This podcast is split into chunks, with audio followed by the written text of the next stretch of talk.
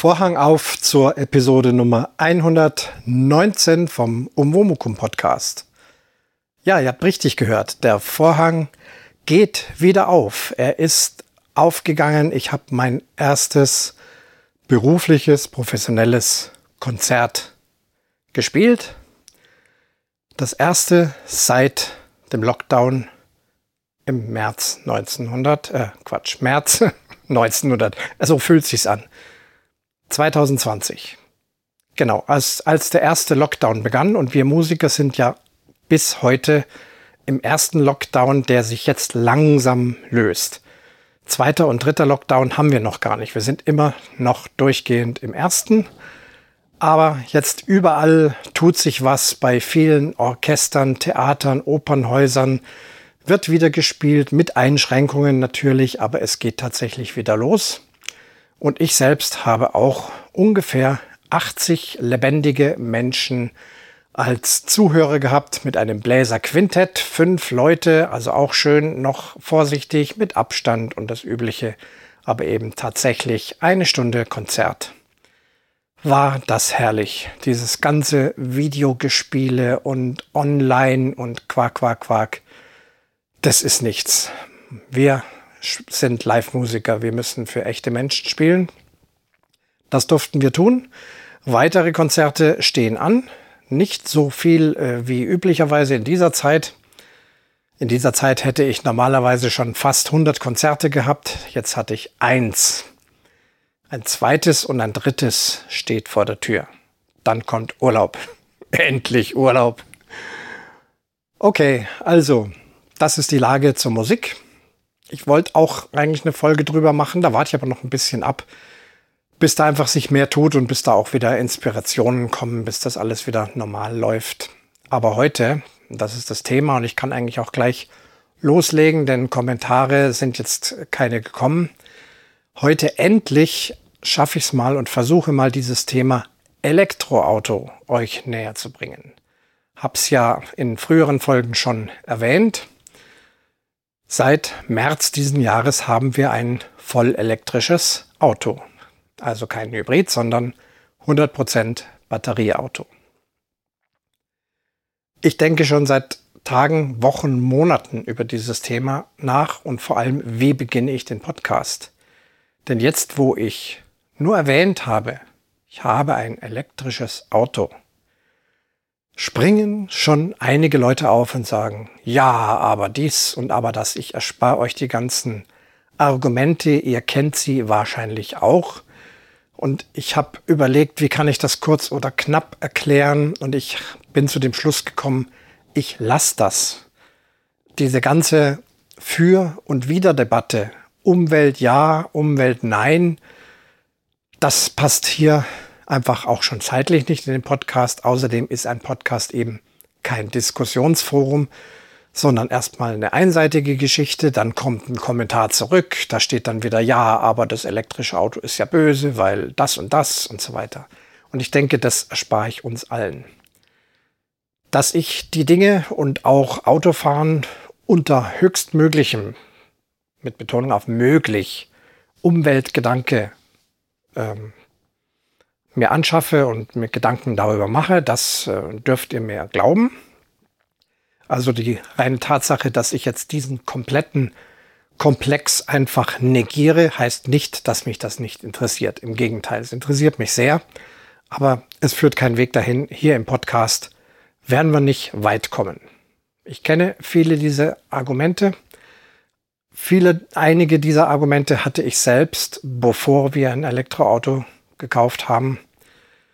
Man wird ja hier auch quasi, es wird ja einem diktiert von Presse, von Stammtischgesprächen. Äh, ich erlebe es jetzt, also wenn ich mit dem Elektroauto irgendwo stehe, lade vielleicht an einem Einkaufsladen oder irgendwo, es kommen immer Leute auf mich zu, Gott sei Dank bisher immer freundlich, fragen, aber dann sofort kommt also gleich die äh, Anti-Argumente, ähm, warum Elektroauto man nicht haben sollte und so weiter und so fort.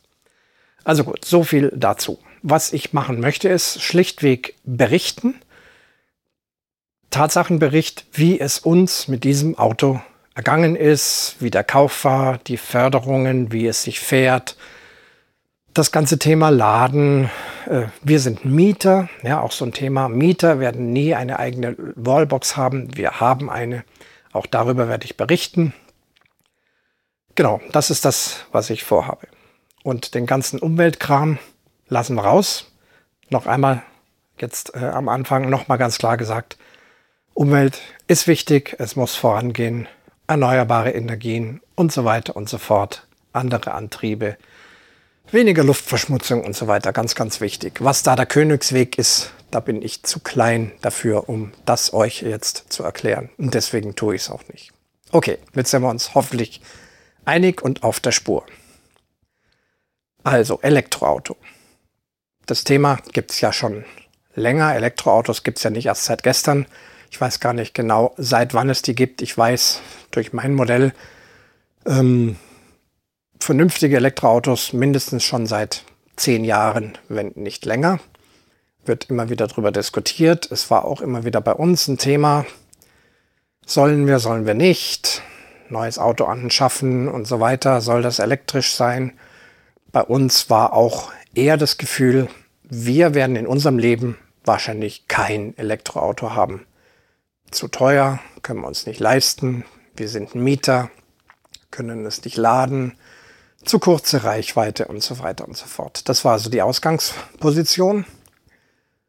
Und so in der zweiten Jahreshälfte letzten Jahres war es so, dass zum einen einfach finanzielle Mittel zur Verfügung standen, die genau auf ein Elektroauto passen würden.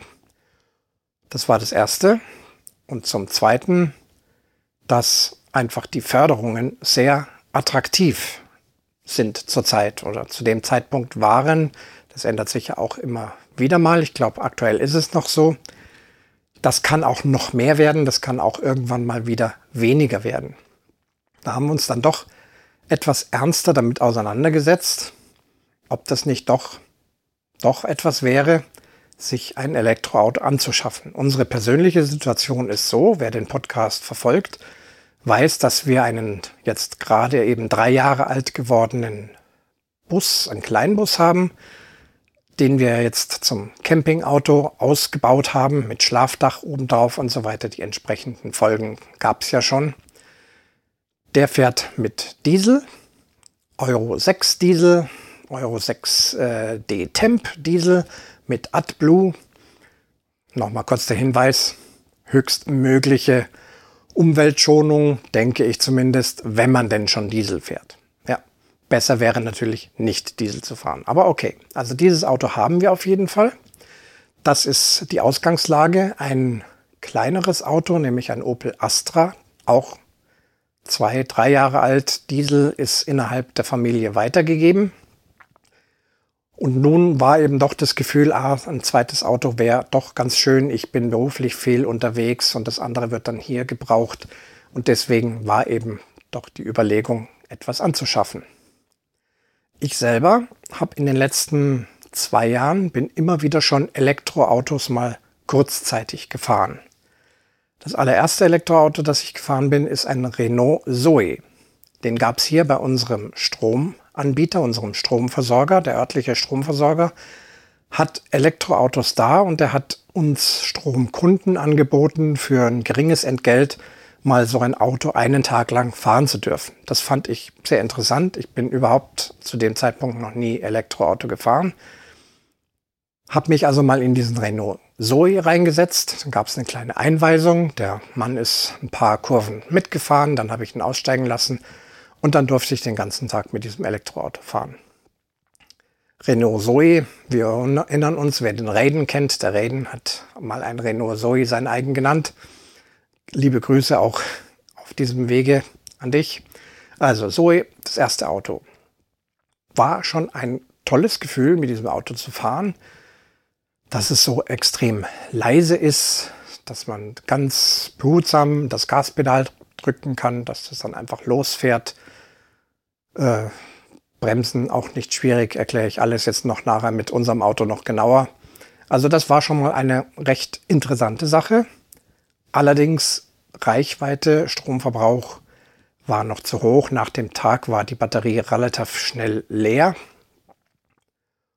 Und so ein Auto zu kaufen zu dem Zeitpunkt wäre uns zu teuer gewesen. Das Auto an sich auch einfach zu klein. Das ist ja wirklich ein Kleinwagen. So eine, ich nenne es immer Knutschkugel. Ähnliche Autos gab es in München. Da bin ich Mitglied bei so einem Free Floating Carsharing. Also Free Floating Carsharing bedeutet, die Autos stehen am Straßenrand. Man kann sie mit, wenn man da Mitglied ist, mit dem Handy öffnen, wenn sie frei sind, setzt sich rein ins Auto, fährt irgendwo in München irgendwo anders hin. Und an allen zugelassenen Parkplätzen, das ist überall da, wo auch Parkuhren und Parkscheinautomaten und so stehen, darf man das Auto einfach wieder abstellen. Die haben einen Vertrag mit denen. Drückt aufs Handy, man zahlt seine Gebühr und die Sache ist erledigt. Ganz praktische Sache. Und die haben natürlich auch einige Elektroautos. Und auch da aus Neugier bin ich also einiges gefahren. Einen Mini, also ganz modernen Mini, voll elektrisch, natürlich super klein, deswegen heißt er auch Mini. Ist auch wieder schön gefahren, also das Fahren hat mich wieder begeistert und so war es eigentlich bei jedem Elektroauto oder BMW i3. Ebenfalls so ein rundes kleines Ding, äh, etwas sportlicher ausgelegt, ist halt ein BMW. Auch ganz super. Was bin ich noch gefahren? Smart. Extrem winzig. Dafür äh, Parkplatz kriegen in München. Tolle Sache. Also smart. Aber eben alles, diese Autos sind alles so kleine Knutschkugeln. Und das passt eigentlich in unser Portfolio nicht rein. Wir sind hier auf dem Land, zwar städtisch wohnend, aber es fahren dann doch immer wieder mal Leute mit und so. Also da nur allein oder zu zweit, das haben wir gesagt, das ist einfach zu klein und Reichweite auch irgendwie sehr winzig, brauchen wir nicht. Dann aber in der Familie ist dann jetzt der erste Tesla aufgetaucht. Und diesen Tesla bin ich dann auch gefahren. Der kommt also von Optik und Größe äh, vergleichbar mit Mercedes C-Klasse, die ich jahrelang gefahren bin. Das ist also schon eine andere Hausnummer. Das ist ein richtiges Auto von der richtigen Größe.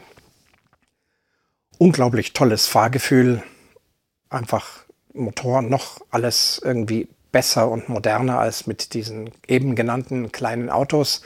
Reichweite auch schon ganz gut, aber Preis hm, schon noch ganz ordentlich.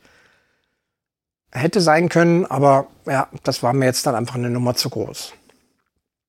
Jetzt also haben wir gesagt, wir gucken mal, was gibt es denn so.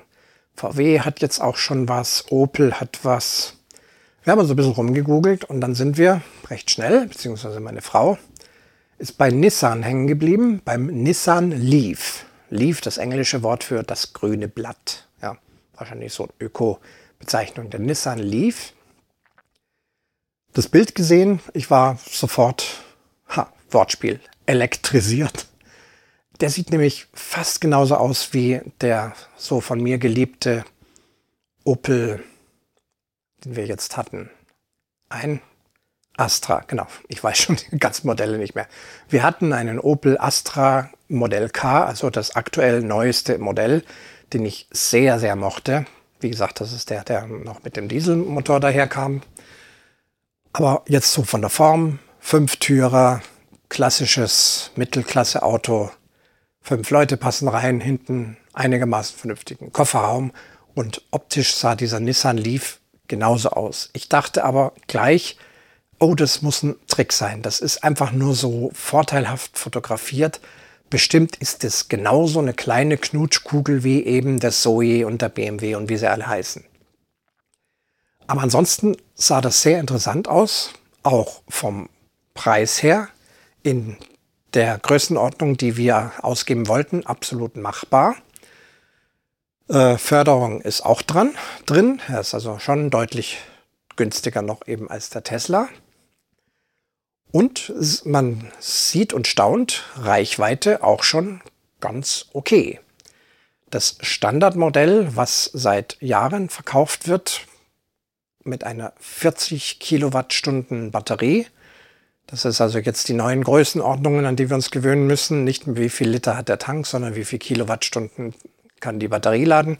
40 Kilowattstunden wird angegeben mit einer Reichweite von 280 Kilometer. Diese Reichweitenangaben sind nach diesem neuen System, oh, aus dem Kopf W, PT, irgend sowas in der Richtung, gemessen. Ja, hm, 280 Kilometer. Die Idee ist nämlich, und wir sind ja in Corona-Zeiten, dass ich nicht mehr mit dem Zug nach München fahre. Übrigens ein dieselgetriebener Zug. Hier im Allgäu fahren sie immer noch Dieselzüge. Was für ein Wahnsinn. Also wenn mir einer was über Umwelt erzählen möchte, dann soll er erstmal dahin gehen und sagen, mach da mal Strom. Und wenn sie dann Strom oben drauf machen, dann kommt sofort einer und sagt, ja, der Strom ist aber aus Kohlekraftwerken, ganz böse. Also darum ging es aber nicht, sondern eigentlich Corona, da mit Maske im Zug sitzen, sich vielleicht anstecken und überhaupt, also es war irgendwie klar, nach München in die Arbeit fahren, wenn es dann mal wieder notwendig wird. Es war ja noch Lockdown die 280 Kilometer, ja, die reichen schon. Das sind halt 90 hin, 90 zurück. Das sind 180. Bisschen Luft hat man noch, wenn man aber dann noch ein bisschen woanders hin will, eine kleine Umleitung oder mal über die Berge oder so, dann wird es also schon eng. Also müsste man halt dann dazwischen laden. Allerdings haben wir gesehen, es gibt ein ganz neues Modell mit einer 62 Kilowattstunden Batterie und einer angegebenen Reichweite von 380 Kilometer. Und da haben wir gesagt, jetzt wird's interessant. Das ist eigentlich, das passt jetzt rein. So eine Reichweite von 380 Kilometer, das ist eine gute Geschichte. Und für alles, was weitergeht, ist ja als äh, nicht Zweitfahrzeug, aber einfach in der Kombination mit unserem Bus der eben klar immer noch mit dem Diesel fährt, aber der fährt halt 1200 Kilometer mit einem Tank, mit einem irre niedrigen Verbrauch, obwohl es so ein großes Auto ist. Ja, ich komme da mit 4,9, 5,5 Litern komme ich da weg. Das ist also schon, finde ich schon echt super. Das heißt, wir brauchen uns eigentlich keine Reichweitenprobleme machen. Das soll also jetzt auch natürlich eine Übergangslösung sein. Die Kombination aus Dieselbus, lange Reichweite, und Nissan Leaf mittlere Reichweite. Also nicht reines Kurzstreckenauto, nur um hier zum Einkaufen zu fahren. Das kann ich auch mit dem Fahrrad machen. Sondern schon hierhin, dahin, dorthin, mal zu einem Konzert, Kinder besuchen, Mutter besuchen und so weiter und so fort. Das schien uns sehr attraktiv. Dann haben wir gelernt, der Nissan Leaf ist erstaunlicherweise das nach wie vor am meisten verkaufte Elektroauto der Welt. Ich weiß, momentan sind andere Elektroautos äh, in aller Munde, vor allem obendran Tesla. VW hat jetzt angefangen äh, mit Golf und äh, dem ID4, mit diesem SUV und so weiter Dinge zu machen. Bei Opel gibt es Autos, also bei Opel war es übrigens so, äh, ich hatte dort gefragt, als ich meinen Astra da mal zur Inspektion hatte, wie schaut's denn bei euch aus mit Elektroauto? Und da kriegst du die Antwort, ja, wir haben einen, das ist der Ampera, aber das ist ein totaler Scheiß, kauft den nicht, sagt der Opel-Händler. Okay, danke fürs Gespräch. Außerdem haben wir gehört, die neueren Modelle, die es da gibt, sollen wohl besser sein, aber Lieferzeiten von über einem Jahr bis äh, kannst du bestellen, kriegst du trotzdem keinen. Okay, also lassen wir das erstmal. Hat Opel also noch nicht im Griff. Bei VW hörte man ähnliches, wie es wirklich ist, kann ich nicht sagen. Ich habe ja keinen bestellt. Muss aber sagen, dass mir der VW Golf, wir haben ein VW-Autohaus gegen, schräg gegenüber, schlichtweg einfach auch optisch überhaupt nicht gefallen hat. Kann sein, dass der gut ist, ich weiß es nicht. Wenn ich aber höre, dass Nissan eben über zehn Jahre Erfahrung, offensichtlich erfolgreiche Erfahrung mit dem meistverkauftesten Elektroauto hat, dann dachte ich, da dürften wir nicht ganz falsch sein. Ja, und so war es dann. Wir haben eine Probefahrt ausgemacht beim Händler, sind dorthin. Das Auto steht auf dem Hof in so einem Rostrot, schicke Farbe. Und nein, es war kein Photoshop. Das Auto steht wirklich schön groß da, so wie ein Opel Astra von der Größe her. Kofferraum aufgemacht, wunderbar, reicht völlig. Es geht ja nicht um die große Reise mit fünf erwachsenen Leuten, aber einfach, dass man ordentlich Einkauf reintun kann. Ganz wichtig auch Elektroroller hinten rein. Ich habe ja so einen, so einen Elektroscooter. Da ist der Plan, ich habe es bisher noch nicht gebraucht, wenn man mal irgendwo hinfährt und möchte laden und die Ladestation ist eben nicht genau da, wo man eigentlich hin will, dann fährt man das Auto dahin, Elektroscooter rauspacken und dann ist man also schnell an dem Platz, wo man hin möchte und auch schnell wieder zurück, um das zu holen, sozusagen als Zubringerfahrzeug. Also der Scooter passt gut rein. Das ist also auch schon ein Vorteil und ansonsten hat er uns optisch unglaublich gut gefallen. Also reingesetzt, kurze Einweisungen vom Verkäufer, wie das Ganze funktioniert. Das ist ja im Prinzip wie Automatikfahren, eigentlich noch einfacher. Und dann sind wir losgerollt. Völlig geräuschlos, das ist schon gespenstig. Sind wir einmal ums Autohaus herum, hat gesagt, ihr müsst da hinten rum und auf der anderen Seite zurück. Und auf der Rückseite war dann auch ein Automechaniker, der stand an einem Auto, hat da irgendwas gebastelt. Und dann wäre es beinahe schon passiert. In dem Moment, wo wir dahergeschlichen kamen, geht er einen Schritt zurück, ich bremse. Er guckt ganz erstaunt, er hat mich nicht gehört, obwohl dieses Auto eigentlich Geräusche macht. Ja, bis äh, Tempo 30 müssen ähm, künstliche akustische Geräusche ausgestoßen werden, damit man das Auto überhaupt hört. Aber die Leute sind es noch nicht gewohnt. Die Leute sind gewohnt, wenn sie das hören, wissen sie, ah, Auto kommt. Und wenn da so ein irgend sowas kommt, also wir wissen das jetzt schon, wir müssen aufpassen, dass wir die Leute nicht zusammenfahren, wenn wir langsam fahren, weil man wird nicht gehört. Es ist echt gespenstisch. Also gut, das haben wir auch überstanden. Dann raus auf die Landstraße, bisschen drauf gedrückt. Oh, das schiebt ja ab wie verrückt. Da muss man echt vorsichtig sein mit dem Gaspedal. Übrigens witzig. Gaspedal. Ja, es heißt immer noch Gaspedal. Auch in der deutschen Bedienungsanleitung wird tatsächlich vom Gaspedal gesprochen, obwohl in diesem Auto kein Gas mehr in irgendwelchen Vergasern vergast und angezündet und angetrieben explodieren wird, sondern das ist ein Ausdruck, der wird wahrscheinlich nicht so schnell verschwinden. Genauso übrigens wie PS. PS gibt es ja schon lange nicht mehr, sondern da gibt es eben, wie nennt man das jetzt, Kilowatt. Aber nein, wir Automenschen sprechen immer noch ganz beharrlich von PS. Wenn wir schon bei PS sind, dieses Auto hat 215 PS. Drehmoment habe ich jetzt nicht im Kopf, das ist ja auch so ein ganz äh, wichtiger Wert, aber bei Elektroautos ist es so, dass das Drehmoment immer gleich von Anfang an zur Verfügung steht. Also wenn man so will, diese 215 PS von dem ersten Millimeter an, wo man fährt, ist das da. Das ist also anders als beim Verbrennerauto. Da muss man das erstmal auf höhere Drehzahlen bringen, dann mit der Gangschaltung, Hand oder Automatik, je nachdem hochjagen. Und erst dann sind ja diese PS-Werte da, mit denen ja immer so geworben wird. Ja, PS-starkes Auto. In Wirklichkeit, wenn man da locker anfährt, äh, sind diese PS überhaupt noch nicht da. Die kann man erst im hohen Drehzahlbereich ausreizen. Anders, wie gesagt, ist es beim Elektroauto. Da liegt das immer von Anfang an an. Und je nachdem, wie stark man aufs Gaspedal drückt, fährt das Auto los wie ein Ferrari oder es schwebt dahin wie eine ganz gemütliche Limousine. Es liegt an einem selber, wie man das Gaspedal tritt. Die Fahrt war sofort sehr, sehr angenehm. Waren sofort vertraut mit dem Auto. Dann Fahrerwechsel, meine Frau gefahren. Die war auch von Anfang an noch skeptisch, denn sie ist noch nie Elektroauto gefahren, während ich, wie gesagt, schon einige Mal testen durfte. Und ich war mir auch nicht ganz sicher, ob ihr das gefällt. Es ist schon gewöhnungsbedürftig, es ist eben anders. Aber nein, das hat keine fünf Minuten gedauert, sagt sie. Meins. Das hat dann gereicht. Mehr Diskussionen braucht's nicht. Zurück zum Händler. Haben gesagt, alles klar, einpacken, nehmen wir mit. Gut, so einfach ist es natürlich nicht. Muss bestellt werden. Lieferzeit circa drei Monate.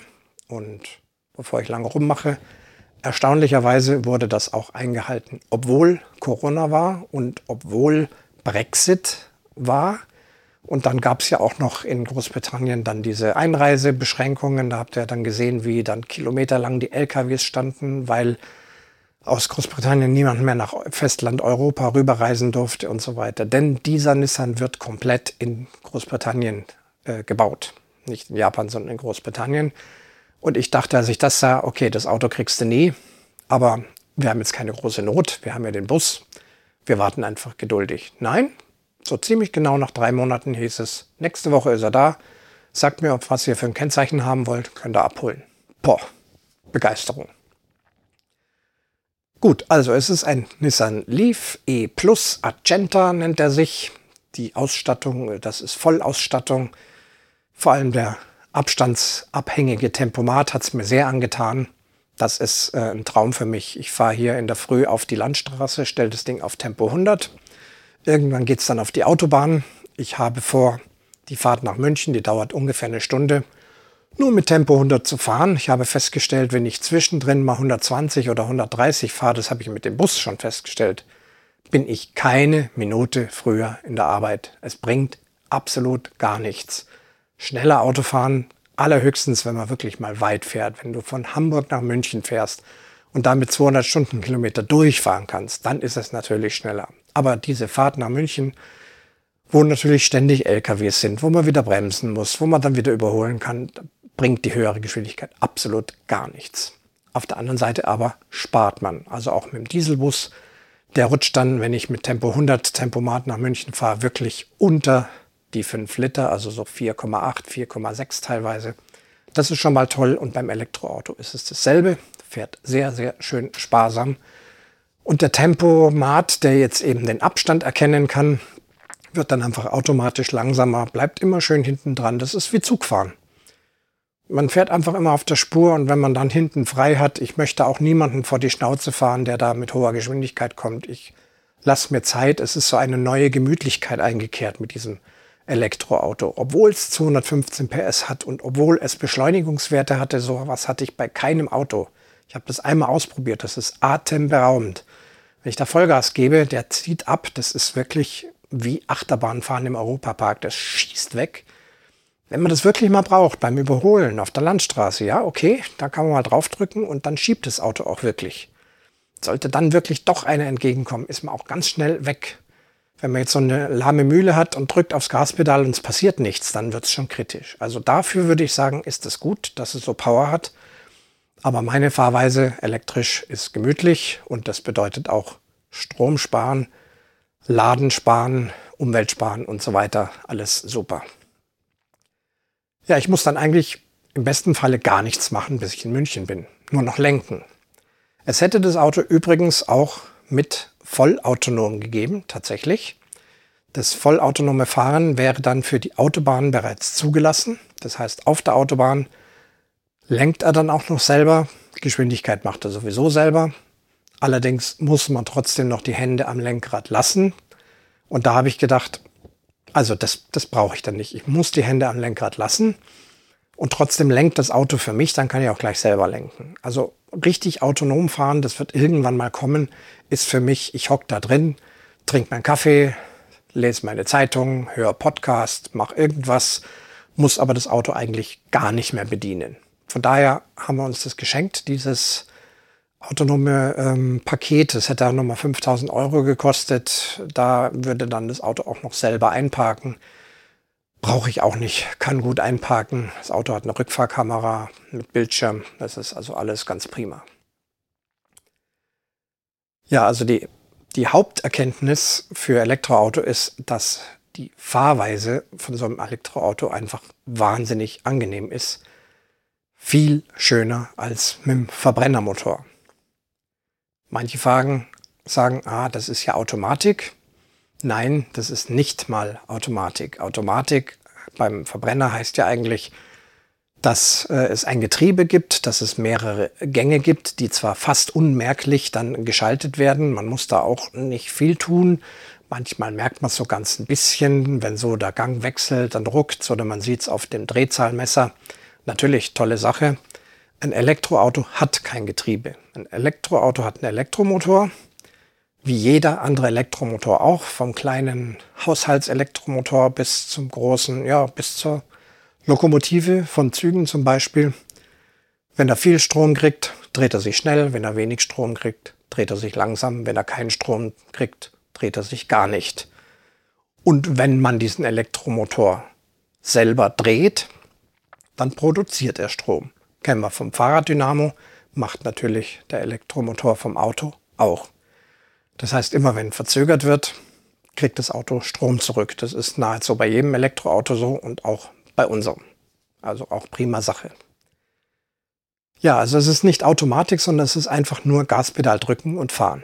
Drücke ich es fest, fährt es schnell, drücke ich wenig, fährt es langsam. Tempomat dazu, brauchst nicht viel machen.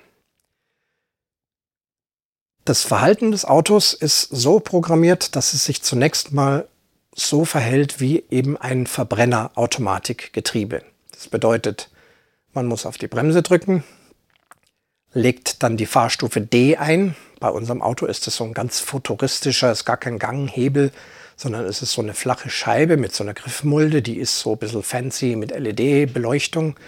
Und dann schiebt man die aber doch wie eigentlich eine normale Gangschaltung einmal nach links und einmal nach hinten, so wie wenn man einen zweiten Gang einlegen würde. Dann ist das Auto auf D, das heißt Drive, also fahren. Ja, und dann fährt man eben. Egal wie schnell, das ist dann einfach alles wunderbar. Einmal nach links und nach vorne schieben, es wäre dann der Rückwärtsgang R und die Parkstufe, da drückt man einfach auf den P-Knopf und dann parkt man.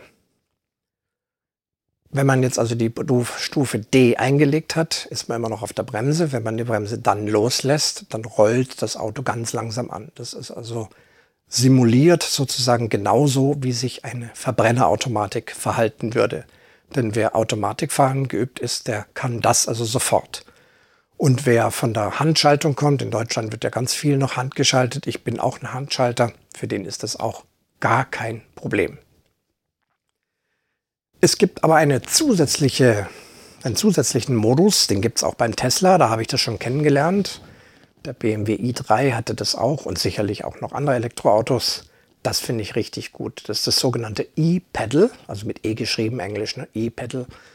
Das kann ich während dem Fahren bedenkenlos einfach durch Knopfdruck dazuschalten.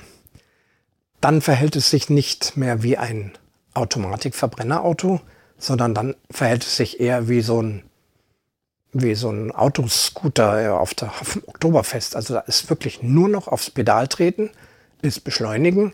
Gehe ich vom Pedal runter, ist bremsen. Also es wird über den Motor gebremst. Dabei wird ordentlich Strom zurückgewonnen bis zum Stillstand. Ich muss also die eigentliche Bremse gar nicht mehr treten. Wenn ich sehr stark vom Gas gebe, verzögert das Auto auch sehr stark. Das ist am Anfang ein bisschen Gewohnheitssache wenn man da so auf der Landstraße mit 80 dahin fährt und dann quasi ruckartig vom Gas geht, dann würde ein normales Auto schon noch so da ein bisschen dahin schweben. Es würde etwas langsamer werden. Aber wenn ich E-Pedal geschaltet habe, dann bremst der richtig. Dann geht das richtig in die, in die Knie. Da muss man also dann ganz vorsichtig runtergehen. Wenn man das aber mal raus hat, also vor allem in der Großstadt, ist es einfach gigantisch. Langsam, schnell, Ampel, um die Kurve, wieder stehen bleiben, wieder fahren, schnell fahren im Kreisverkehr. Alles nur noch mit dem Gaspedal. Ist ein echt angenehmes Fahren. Ich muss nicht dauernd eben rüberwechseln zur Bremse. Die Bremse brauche ich dann eigentlich nur echt im Notfall. Also wenn ich gar keinen Abstand mehr habe oder wenn irgendwas ganz Unvorhergesehenes mir vor dem Auto auftaucht, dann natürlich muss ich voll in die Eisen gehen. Aber für den normalen, vernünftigen Fahrbetrieb brauche ich das Bremspedal überhaupt nicht mehr. Ich habe mich schnell dran gewöhnt und das läuft super. Und der zweite Vorteil ist, dass das eben noch sparsamer ist, weil durch die viele ähm, elektrische Bremserei einfach ganz viel Strom auch wieder zurückkommt. Das heißt, dieses Auto, ich habe schon gelesen, wenn man unser Auto absolut nur in der Stadt fahren würde, zum Beispiel als Taxi, dann wird es eine Reichweite von über 500 Kilometern haben. Weil man fährt nicht schnell, Tempo 50 meistens, mal 30, vielleicht mal 60. Immer wieder bremsen, Strom zurück. Das ist also extrem sparsam. Da, wo das Auto Strom braucht, ist, wenn man schneller fährt. Auf der Autobahn. Wenn ich da so zwischen 120 und 150 fahren würde, da saugt er die Batterie wirklich schnell leer. Das muss man sagen. Dafür ist das Auto nicht gemacht. Die Höchstgeschwindigkeit ist künstlich abgeregelt bei 157. Natürlich könnte mit 215 PS dieses Auto viel, viel mehr. Aber die Konstrukteure haben gesagt, 157, dann ist Schluss, weil sonst packt es die Batterie gar nicht. Das, das macht, äh, ergibt einfach gar keinen Sinn. Es ist zum gemütlich fahren gedacht. Und der Trend geht ja dahin. Die Raserei wird hoffentlich bald ein Ende haben. Wir waren, habe ja berichtet, in Frankreich da ist immerhin Tempo 130 und das ist schon so angenehm, dass nicht von hinten immer diese wahnsinns superschnellen Autos kommen. von denen man Angst haben muss, dass sie einem hinten drauf knallen, sondern dass eben verlässlich keiner schneller als 130 fährt. Wo waren wir jetzt noch? Ja, das war eigentlich ja hauptsächlich in Frankreich war das wirklich eine angenehme Sache. Also, das Elektroauto entschleunigt ein bisschen und ich komme deswegen trotzdem gut an und auch in einer vernünftigen Zeit. Wie gesagt, das Auto, was wir jetzt haben, ist noch nicht für die große Langstrecke, für die permanenten Geschäftsfahrten täglich von München nach Hamburg über Berlin, Rostock und Leipzig wieder nach Salzburg und so weiter. Das packt's sicher noch nicht. Aber ich würde mal sagen, so ein Mittelstreckler ist das schon. Also nicht nur hier in der Stadt. Ich war von hier aus auch schon in Freiburg. Da komme ich in einem durch. Ohne Zwischenladen. Alles prima. Also das Hauptargument für Elektroauto für mich ist aktuell tatsächlich die Art und Weise, wie so ein Auto fährt. Nochmal, Umwelt ist wichtig, aber selbst wenn man das ausklammern würde, das ist einfach für mich deutlich besser als jedes Verbrennerauto. Einfach vom Fahrverhalten her. Ganz, ganz toll. Ähm, was das Auto gekostet hat, würde ich gerne auslassen. Ich kann aber sagen, äh, was die Förderungen waren. Und das war sehr, sehr attraktiv.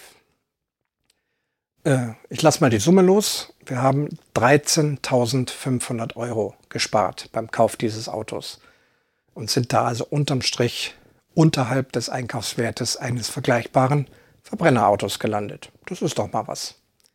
Wie setzt sich das zusammen? Das war jetzt zu dem Zeitpunkt schon wirklich sehr, sehr vorteilhaft für uns. Der große Batzen ist der staatliche Zuschuss von 6000 Euro. Da war es so, dass wir diese 6000 Euro doch tatsächlich erstmal bezahlen mussten. Also die wurden nicht vom Kaufpreis abgezogen, sondern nach Kauf konnte man das dann beantragen. Das hat bei uns freundlicherweise das Autohaus gemacht. Ich musste mich da um nichts kümmern, keine Formulare ausfüllen und Fahrgestellnummern und den ganzen Quatsch. Das haben alles die als Service gemacht, war wirklich sehr angenehm. Und circa sechs Wochen später haben wir dann vom Finanzministerium unterschrieben von Herrn Altmaier 6000 Euro zurückbezahlt bekommen. Also das muss man mit einkalkulieren, dass man diese 6000 Euro über einen gewissen Zeitraum erstmal vorlegen muss und dann kriegt man sie zurück. Die andere Förderung wurde aber direkt abgezogen. Da gibt es noch eine Förderung, die über den Hersteller gewährt wird. Das sind aktuell 3000. Bei uns waren das mehr, 4500. Denn wenn man jemand in der Familie hat, der einen Schwerbehindertenausweis hat, mit, glaube mindestens 50 Prozent, und das Fahrzeug auf diese Person zugelassen wird, dann ist da die Förderung noch mal höher. Da gibt es dann irgendwie den Bund äh, schwerbehinderter Autofahrer, in den tritt man dann ein, kostet aber nichts. Und über diesen Bund kriegt man dann also diese höhere Förderung. Wie gesagt, das klappt jetzt nicht bei jedem, aber war bei uns einfach nochmal ein Bonus. Und ein weiterer Bonus war Corona, denn wir haben das Auto im Dezember 2020 bestellt und da galt der erniedrigte Corona-Mehrwertsteuersatz von 16 Prozent. 16 Prozent statt 19 Prozent. 3 Prozent vom Kaufpreis eingespart. Sind schon mal dreieinhalbtausend Euro. Und so kommen wir so rund um auf diese 13.500. Und das lohnt sich natürlich schon, wenn man das einsparen kann. Das ist schon echt klasse. Was gibt's noch zu berichten? Ach so, ja, ihr wollt wissen, wie ist das mit dem Laden? Also unser Fahrzeug hat zwei Ladesysteme. Ich sag's mal ein langsames und ein schnelles. Das langsame ist mit Wechselstrom, wird auch mit AC bezeichnet. Kann man an jeder Ladesäule laden. Ähm, hier geht's um Ladegeschwindigkeiten. Da liegen wir bei unserem Auto so bei 6 Kilowatt pro Stunde. Also wenn ich eine Stunde lang lade, habe ich 6 Kilowattstunden geladen. Das Auto hat 62. Wenn es also komplett leer wäre bis fast voll, bräuchte ich also 10 Stunden, bis das Auto von ganz leer bis ganz voll ist. Das ist allerdings in der Praxis, tut man das seltenst, um den Akku zu schonen. Das habe ich auch schon gelernt. Ist gut, wenn man ihn immer zwischen 20 und 80 Prozent lässt. Also möglichst nicht unter 20 Prozent runterfahren und möglichst nicht über 80 Prozent laden. Dieser Bereich dazwischen reicht locker, um die Strecken zu fahren, die ich fahren möchte. Wenn es wirklich mal weit gehen möchte und ich nicht unterwegs laden möchte, dann kann ich ihn auch schon mal auf 100% voll laden. Nissan sagt eigentlich in seinen Beschreibungen, das macht dem Akku nichts aus. Intelligente Ladeautomatiken würden sich darum kümmern, dass da nichts passiert. Trotzdem, was ich so höre, ist, hält man einen Akku regelmäßig, das gilt für jeden Akku, auch für die Handy-Akkus, da schaffen wir es nur fast nie, wird es immer zwischen 20 und 80 halten, dann geht ein Akku, sagt man, gar nicht kaputt. Also überhaupt nicht. Der hält unbegrenzt lang. Lädt man ihn aber täglich knallevoll auf 100 Prozent, dann leidet der irgendwann und dann geht es irgendwann mit der Kapazität runter. Also auch deswegen haben wir den mit der größeren Batterie genommen, weil wir schon wussten, dass wir die nicht voll laden, sondern immer, wenn es geht, nur so auf 80 Prozent. Das tue ich auch seither. Das klappt im Großen und Ganzen wunderbar. Also, langsam laden, 6 Kilowatt. Über Nacht ist das Auto auch voll oder voll genug. Das ist der sogenannte Typ 2 Stecker. Gibt es an wirklich jeder Ladesäule. Und auch die Wallbox zu Hause hat in aller Regel so einen Typ 2 Stecker. Dann gibt es Schnellladesysteme, da gibt es zwei, habe ich gelernt, ein europäisches und ein japanisches. Das europäische nennt sich CSS, wird auch von Tesla verwendet und von sehr vielen Autos hier in Europa, auch von japanischen Autos hier in Europa. Der Nissan allerdings hat noch den japanischen Ladestecker, das ist der Chademo heißt der ist aber vom Prinzip genauso ein Schnellladesystem, hat einfach nur ein anderes, ein anderes Steckeraussehen, ein anderes Steckersystem. Das heißt, das habe ich schnell gelernt, ich, wenn ich schnell laden will, muss ich gucken, wo ist eine Ladesäule mit Chademo-Stecker. Und da habe ich gesehen, dass es auch da sehr viele gibt. Man muss sagen, diese CSS-Stecker gibt es deutlich mehr. Aber für mich in jetzt schon ausreichende Menge gibt es überall, wo ich hinkomme, auch immer Ladesäulen mit Chademo-Stecker. Und damit kann ich bis zu 100 Kilowatt laden. Die meisten Säulen haben allerdings realistisch bieten 50 Kilowatt an. Das heißt, ich kann in einer Dreiviertelstunde ist der von 20 Prozent auf 80 Prozent hoch. Das ist echt flott und sehr angenehm. Ein zweiter Vorteil von dem Chademo ist, dass er eben nicht so weit verbreitet ist, dass die meisten Autos mit CSS laden. Bedeutet, dass dieser Chademo-Stecker doch deutlich öfter frei ist und nicht benutzt wird als die anderen Stecker. Das ist also auch schon eine kleine Erkenntnis. Wenn ich irgendwo hinkomme, der Chademo ist fast immer frei, während die anderen beiden, Typ 2 und CSS, doch gelegentlich auch in Betrieb sind. Insgesamt ist meine Wahrnehmung aber so, dass die Ladesäulen die, wenn man erstmal Elektroauto fährt, man feststellt, wie viele Ladesäulen es schon gibt. Also wirklich unheimlich viele Ladesäulen. Wird ja mal gesagt, ja, es gibt ja keine Ladesäulen. Das stimmt nicht. Wenn man sich erstmal damit beschäftigt, sich eine App runterlädt und dann auf der Karte bequemst gucken kann, wo gibt's Ladesäulen. Ganz Deutschland, ganz Europa ist voll mit Ladesäulen. Tausende, über Tausende von Punkten. Überall kann man laden. Zu unterschiedlichen Konditionen mit unterschiedlichen Steckern, aber Ladesäulen gibt es also jetzt schon viele. Natürlich braucht es trotzdem noch viel, viel mehr, wenn es noch mehr Elektroautos gibt. Aber für die Elektroautos, die jetzt da fahren, finde ich es ausreichend. Sogar auf dem Land. Immer wieder findet man irgendwo mal etwas. Das ist also positive Erkenntnis. Ich habe das viel schwieriger mir gedacht, ist es aber nicht. Man muss sich halt mit einer App auseinandersetzen gucken, wo ist sowas. Im Übrigen auch im ganz normalen Google Maps, also ohne App, einfach in Google Maps oben Ladesäule eingeben, zack, zeigt Google Maps schon die Ladesäulen an, zeigt an, welche Steckertypen da sind, zeigt an, mit welchen Stromstärken da äh, geladen werden kann, die ganzen Informationen, die wichtig sind. Denn wenn ich unterwegs bin und nur eine Kaffeepause machen möchte, dann wird es wohl die Schnellladesäule sein, dann lade ich halt mal eine halbe Stunde, vielleicht mal eine Dreiviertelstunde, dann ist das Auto praktisch wieder voll und ich kann wieder meine 300 Kilometer fahren. Würde ich aber irgendwo übernachten und sagen, ich habe die ganze Nacht Zeit, dann stecke ich ihn an den Typ 2 an, dann kann er locker die ganze Nacht laden, nächsten Morgen ist er voll. Allerdings habe ich solche öffentlichen Ladesäulen bisher kaum benutzt. Ich komme im Alltag prima aus mit dem, was ich hier zu Hause lade. Die Reichweite ist groß genug. Ich fahre und bin abends wieder da und lade dann eben hier wieder zu Hause. Unterwegs geladen habe ich eigentlich nur zwei, dreimal. Auf der Fahrt nach Freiburg haben wir so Sicherheitszwischenladen gemacht. Wir haben einfach unterwegs mal einen Kaffee trinken wollen. Da habe ich gesagt, wenn wir schon Kaffee trinken, dann steckt man auch gleich an. Weil was drin ist, ist drin. Es war nicht dringend notwendig, aber wir haben es gemacht. Halbe Stunde Kaffee trinken, da war der fast schon wieder auf 80 Prozent, also über die Schnellladesäule. Ansonsten lade ich hier zu Hause. Es gibt einige Supermarktketten, die kostenloses Laden anbieten. Das heißt offiziell während des Einkaufs für maximal eine Stunde.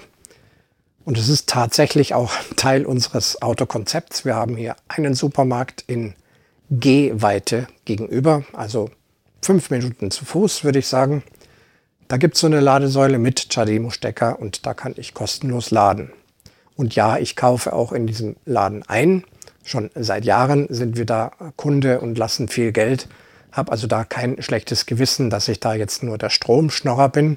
Also es ist tatsächlich nicht so, dass ich nur zu diesem Laden fahre, um zu laden. Hey, tolles Wortspiel. Ich fahre zum Laden, um zum Laden.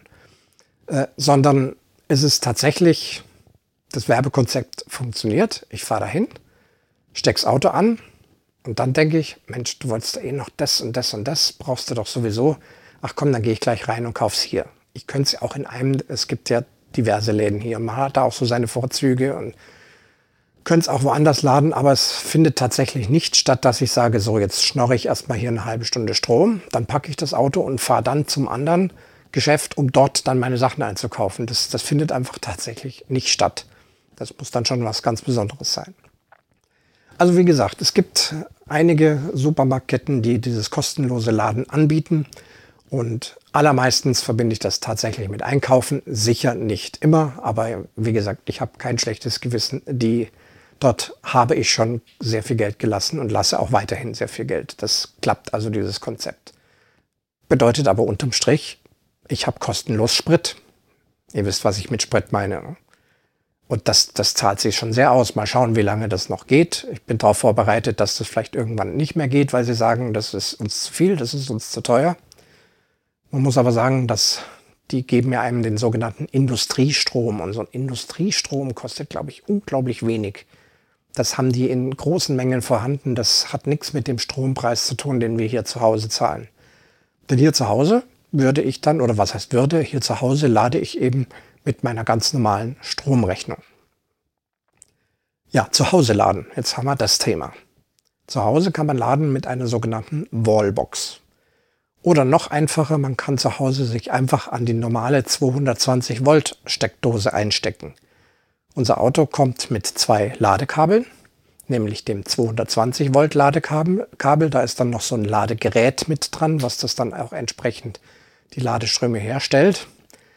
Das geht natürlich am allerlangsamsten. Da hat man dann eine Ladegeschwindigkeit von drei Kilowattstunden. Das braucht dann schon mehr als eine ganze Nacht, wenn es wirklich komplett leer ist. Aber es funktioniert.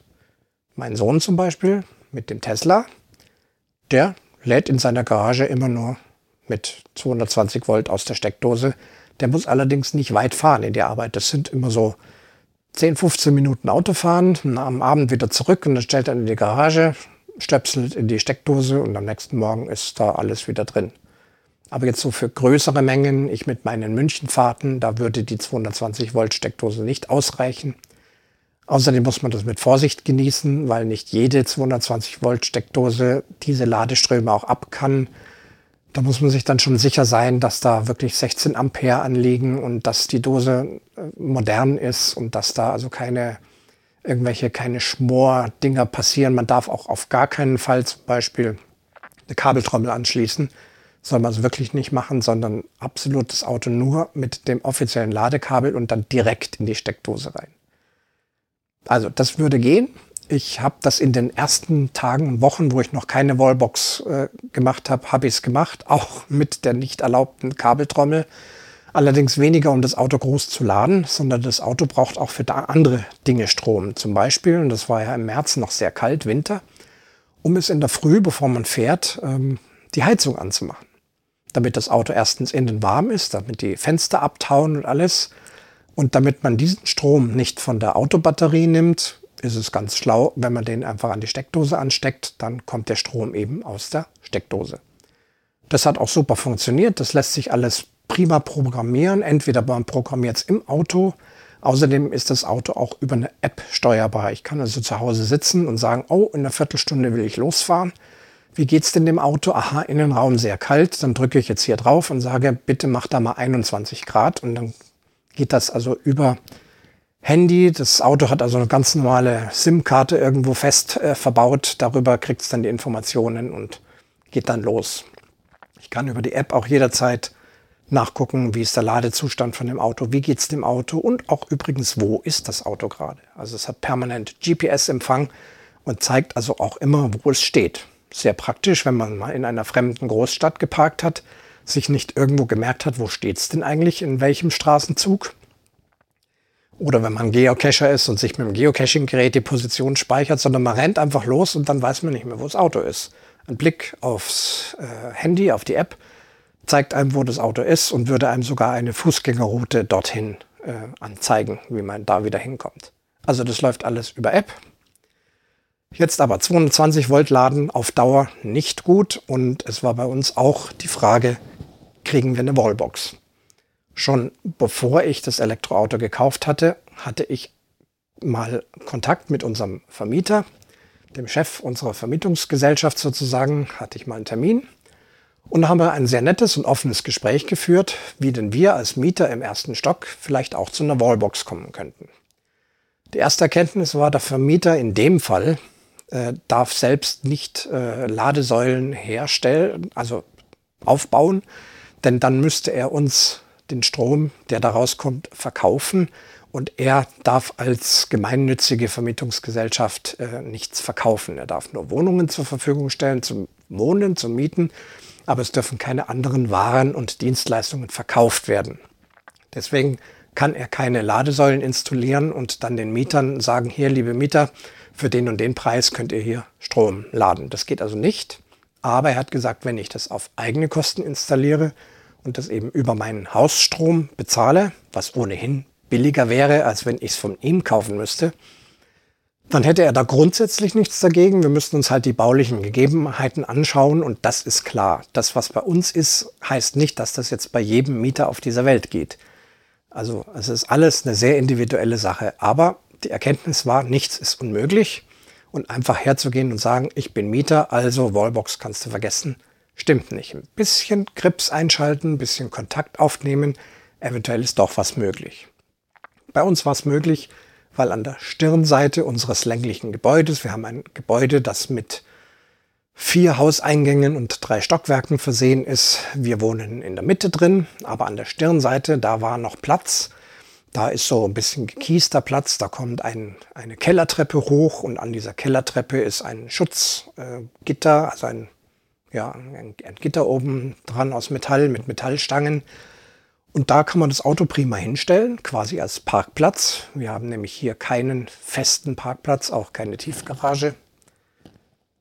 Und das war also die Idee, dort das Auto hinzustellen, an diesem Gitter von diesem Treppenaufgang die Wallbox zu installieren und von dort aus Kabel legen bis zu unserem Sicherungskasten. Habe ich einen Elektriker kommen lassen, der hat sich das angeguckt, Gesamtkosten 1700 Euro inklusive Wallbox. Die Förderung für die Wallbox ist aktuell 900 Euro. Also das funktioniert so. Wallbox plus Installationskosten müssen über 900 Euro liegen. Das heißt, sobald die Rechnung 901 Euro oder mehr beträgt, dann würde man 900 Euro Förderung vom Staat kriegen. Komischerweise, wenn das drunter liegt, also wenn man das schafft, dass die Rechnung nur 700 Euro ist, dann bekommt man gar nichts. Was da der Sinn dahinter ist, weiß ich nicht. Auf jeden Fall mit den 1700 waren wir ja eh schon gut auf Spur. Nicht zu viel, ich hatte es mir schlimmer vorgestellt. Ziehen wir noch 900 ab, der Rest ist mein Eigenanteil. Dafür habe ich jetzt eine eigene Wallbox. Beantragung und Ablauf ist da etwas anders wie beim Auto. Hier ist es so, dass man erst den Antrag stellen muss. Das läuft sehr problemlos übers Internet.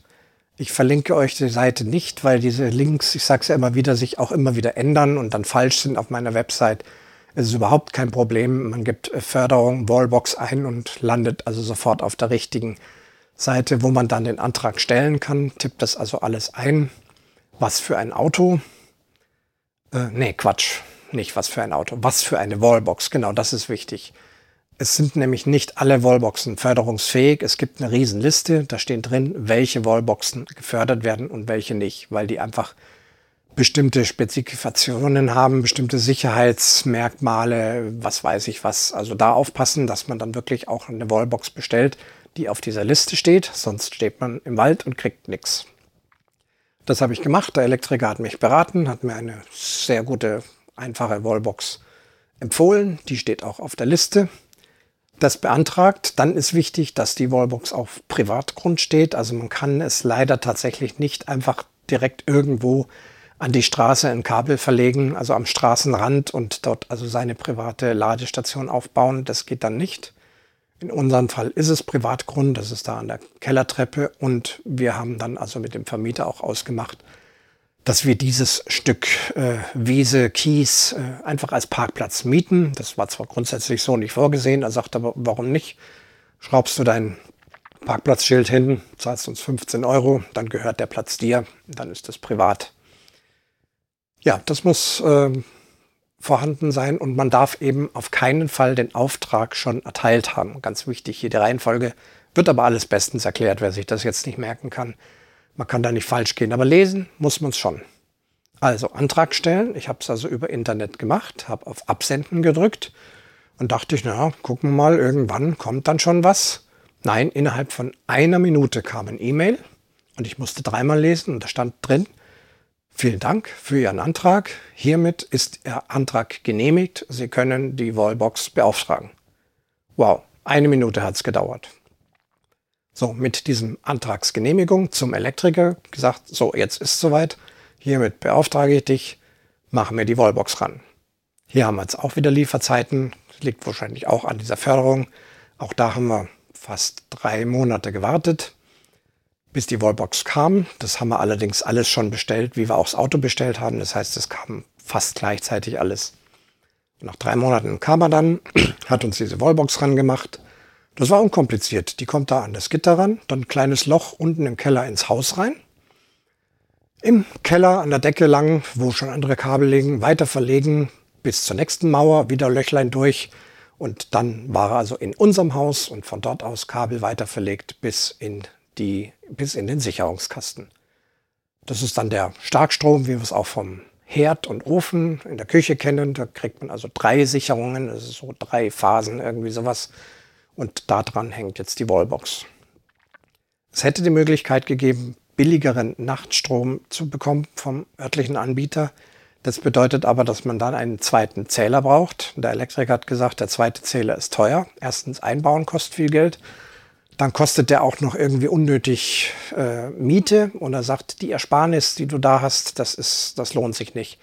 Da müsste man schon über 100.000 Kilometer fahren und ständig an der eigenen Wallbox laden, dass sich das lohnt. Also er hat mir das ausgeredet, sag, einfach über einen normalen Zähler laufen lassen. Bei uns kostet die Kilowattstunde aktuell 25 Cent. Ähm, 100% Ökostrom. Auf jeden Fall. Ne?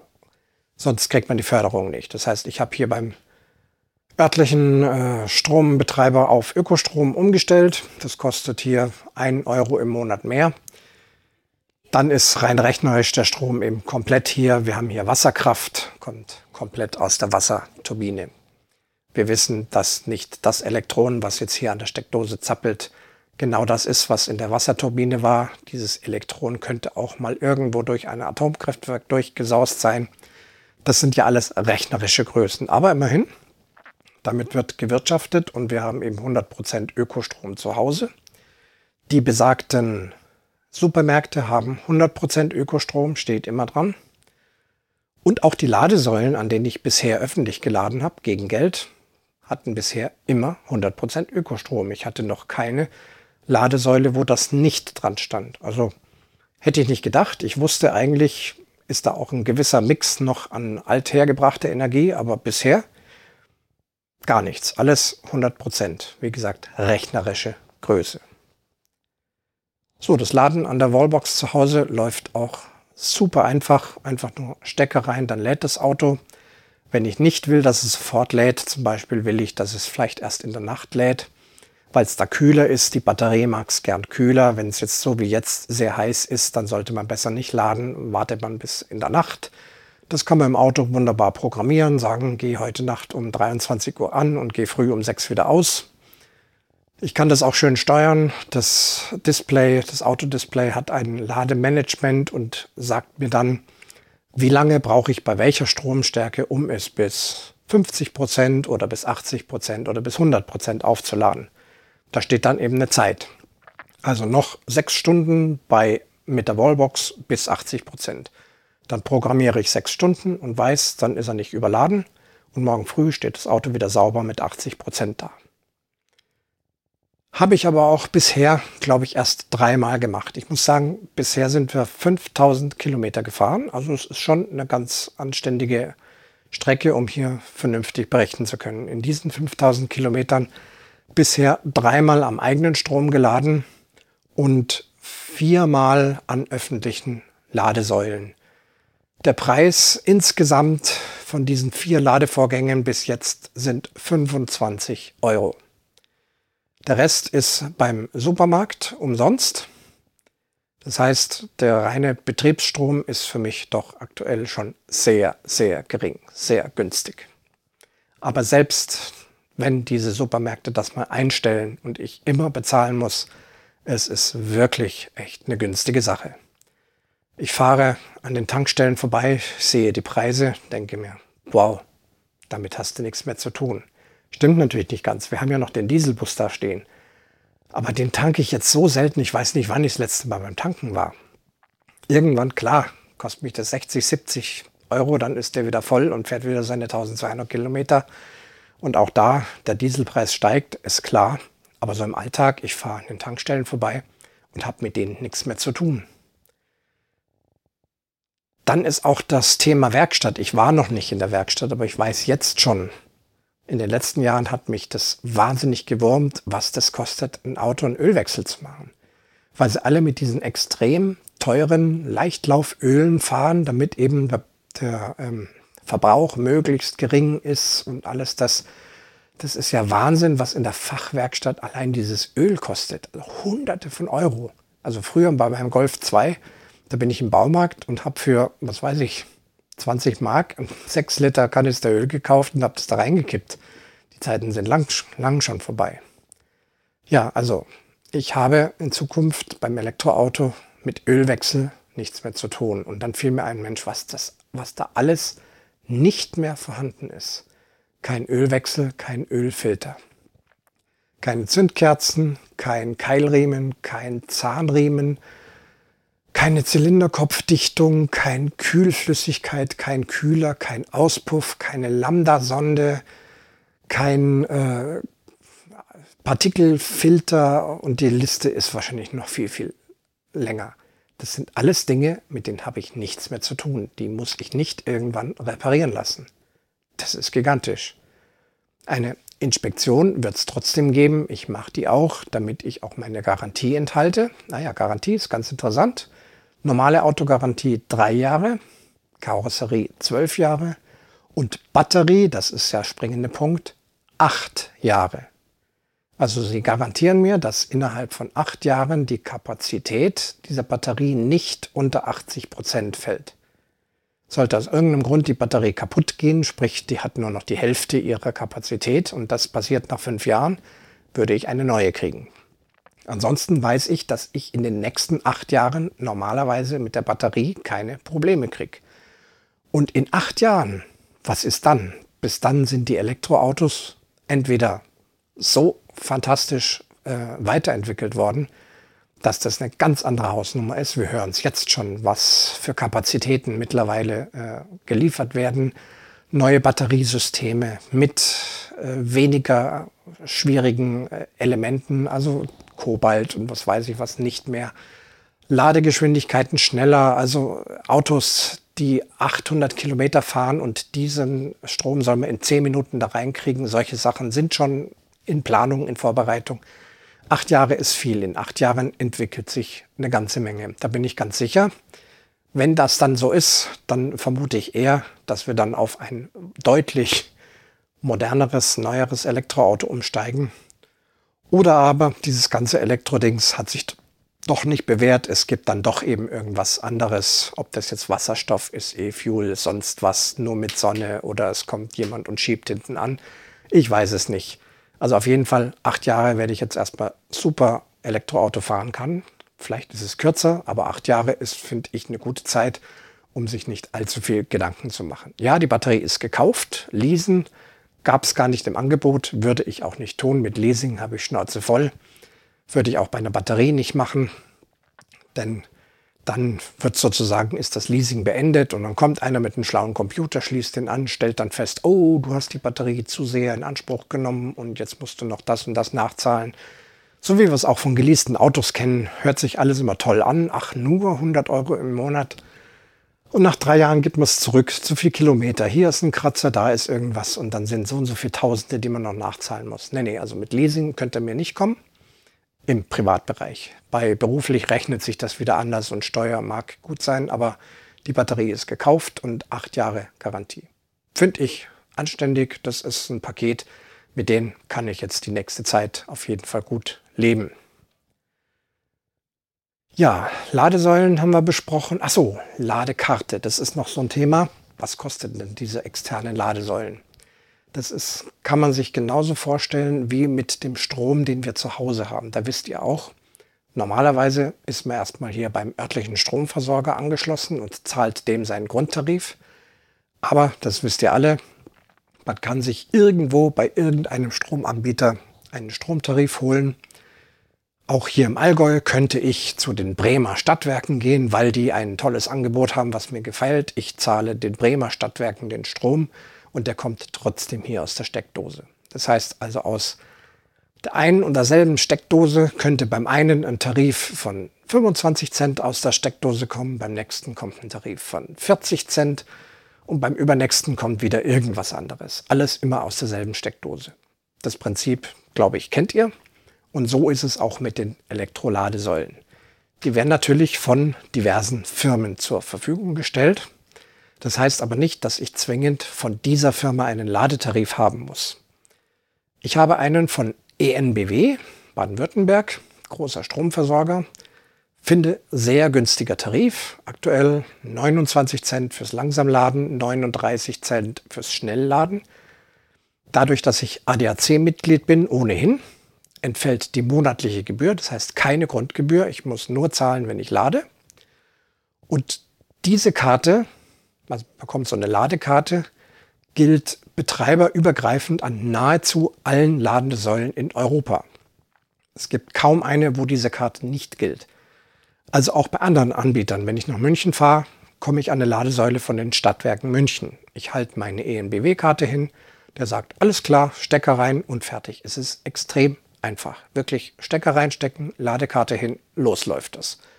Wird alles prima unkompliziert übers Internet abgerechnet. Man bekommt saubere Abrechnungen von wann bis wann, wie viel Kilowattstunden und so weiter und so fort. Viel, viel einfacher, als ich dachte.